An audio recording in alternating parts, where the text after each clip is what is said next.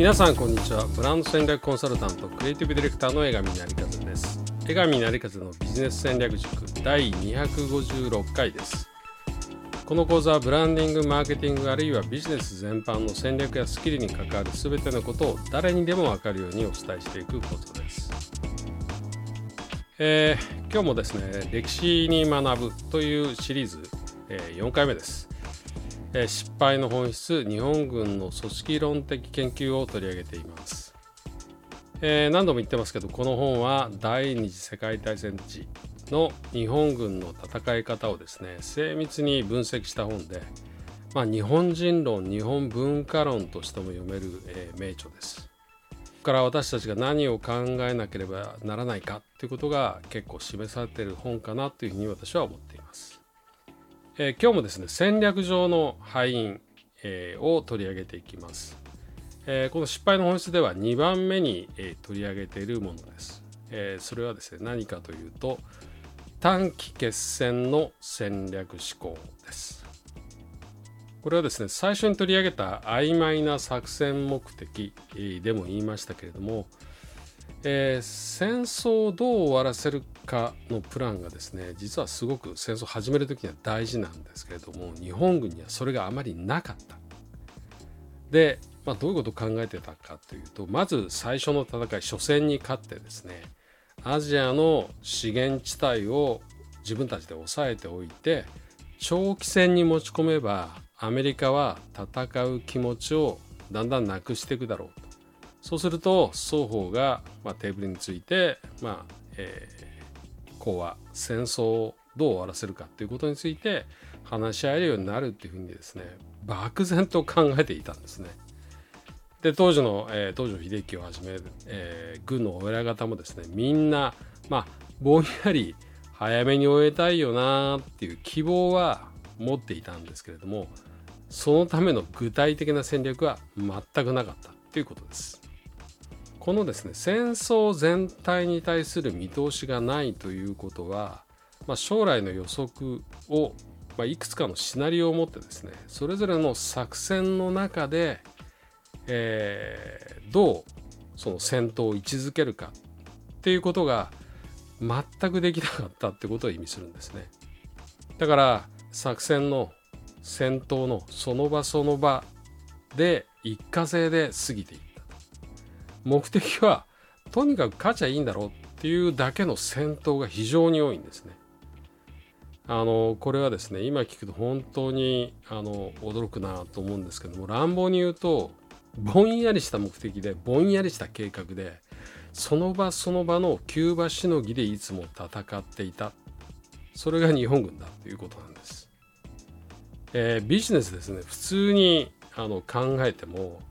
これが会社だったらですね絶対長く持ちませんよね。あの変化の激しい今の時代なんかはですねすぐに潰れると思うんですけれども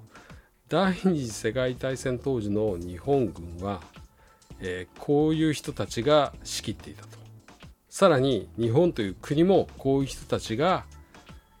日本を動かし戦争を行っていたわけです。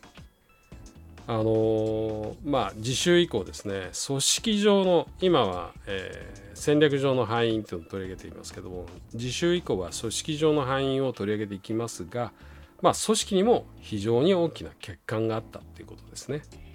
その場限りでまあ勝てばいいやっていうそういう意識だから真珠湾の攻撃でも実は戦艦等は攻撃してこう大破させたりしてるんですけども陸上のタンクとかあるいは工場には手をつけずに引き上げてるんですね。そっちの方を潰した方が後々にもかなり有利なんですけどそれやってない。あるいはソロモン海戦でもですね艦艇要するに、えー、アメリカ軍のいろんな空母とかそういうのには大きなあの打撃を与えていたのに一番の攻撃目標だった輸送船団には一つも攻撃を加えずに引き上げているんです。それで勝った勝ったと浮かれることを繰り返していたわけですね。要は軍隊同士が戦って軍隊の軍の何かを壊せばいいんだっていう意識なんですよね。そうじゃなくて戦争は総力戦なんで、えー、輸送船団だったら輸送船団をこあの打撃を大きく与えなきゃいけないいけないのにそれをやってなかったってことです。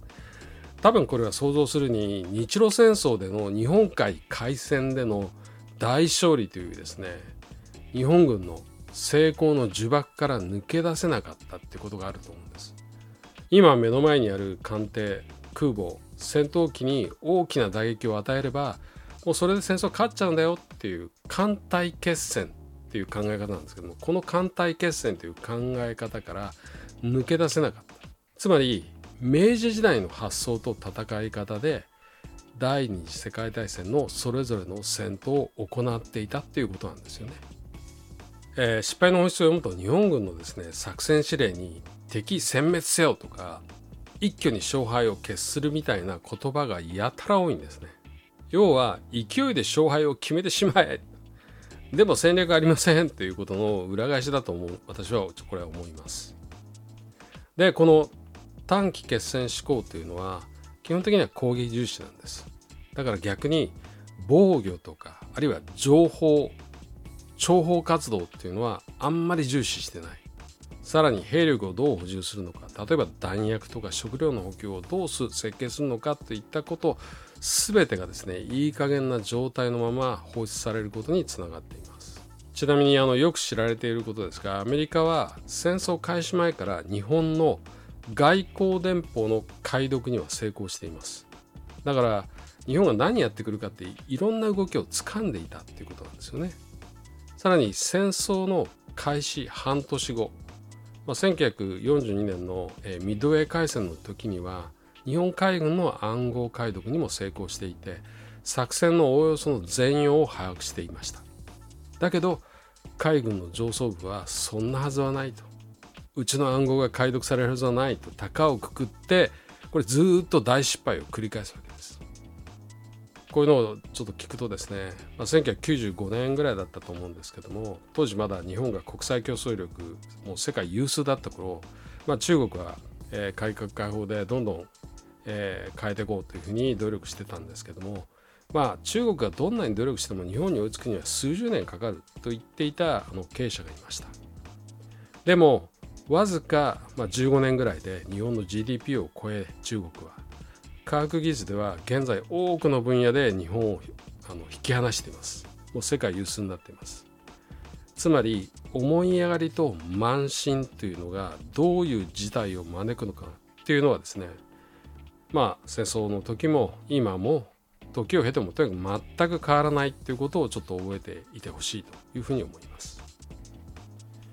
はい江上成勝のビジネス戦略塾第256回は歴史に学ぶシリーズ4回目ということで、えー、名著失敗の本質から日本軍の敗因の2番目短期決戦の戦略思考というのを取り上げました。また次週に続きます。今経営者やリーダーがそれぞれのビジョンを描きまたそのための戦略を作り実践する塾として送風塾。創造の層ですね。クリエイトの層です。これに風と書いて送風塾です。これを主催しています。